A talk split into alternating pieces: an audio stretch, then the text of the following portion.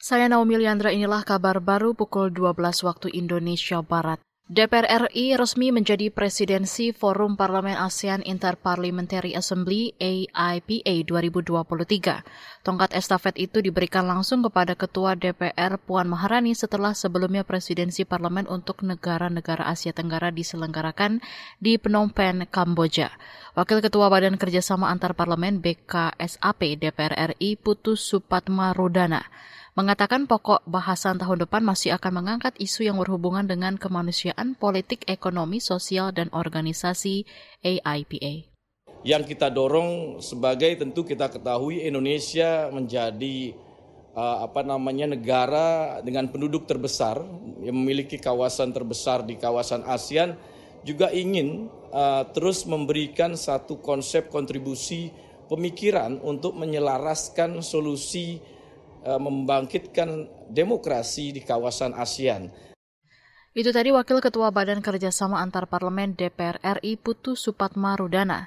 Penyerahan presidensi Forum Parlemen ASEAN tersebut digelar dalam penutupan sidang umum AIPA ke-43 yang diselenggarakan di kota Phnom Penh, Kamboja, kemarin 24 November.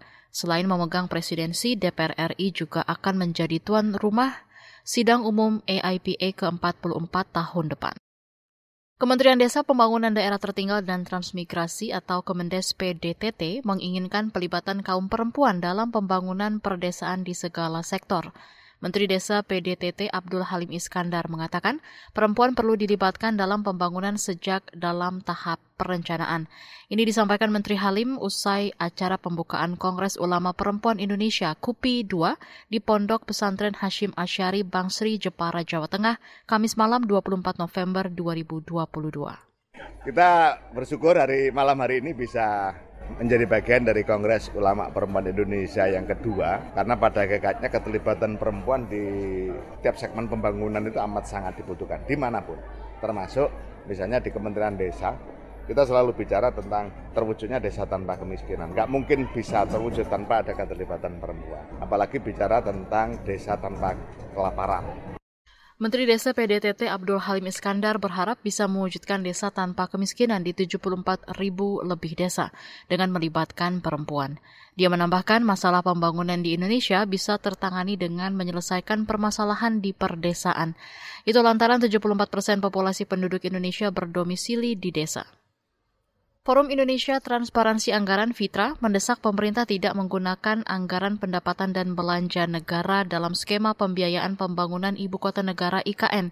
Manajer riset Seknas Fitra Badiul Hadi mendorong pemerintah memaksimalkan sumber pembiayaan lain seperti kerjasama pemerintah dan badan usaha KPBU maupun swasta murni.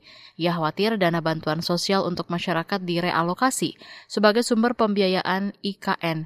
Dia menduga revisi atas Undang-Undang IKN ini didasari sulitnya pembiayaan pembangunan IKN dari non-APBN. Kami misalnya Fitra melihat uh, dari awal, udahlah kayak gitu. Skema itu akan sangat sulit tercapai.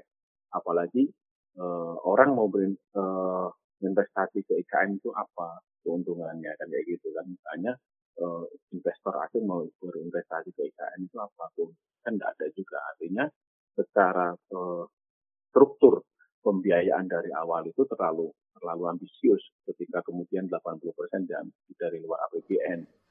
Manajer riset Seknas Fitra, Badiol Hadi, pesimistis pertemuan KTT G20 mampu menarik investor guna membiayai pembangunan IKN. Beberapa negara yang sebelumnya digadang bakal berinvestasi pun tidak kunjung terrealisasi. Dia juga meminta pemerintah tidak meningkatkan alokasi sumber biaya APBN untuk IKN. Ia menduga revisi Undang-Undang IKN ini didasari sulitnya memperoleh pembiayaan pembangunan IKN dari non-APBN. Demikian kabar baru, saya Naomi Liandra undur diri.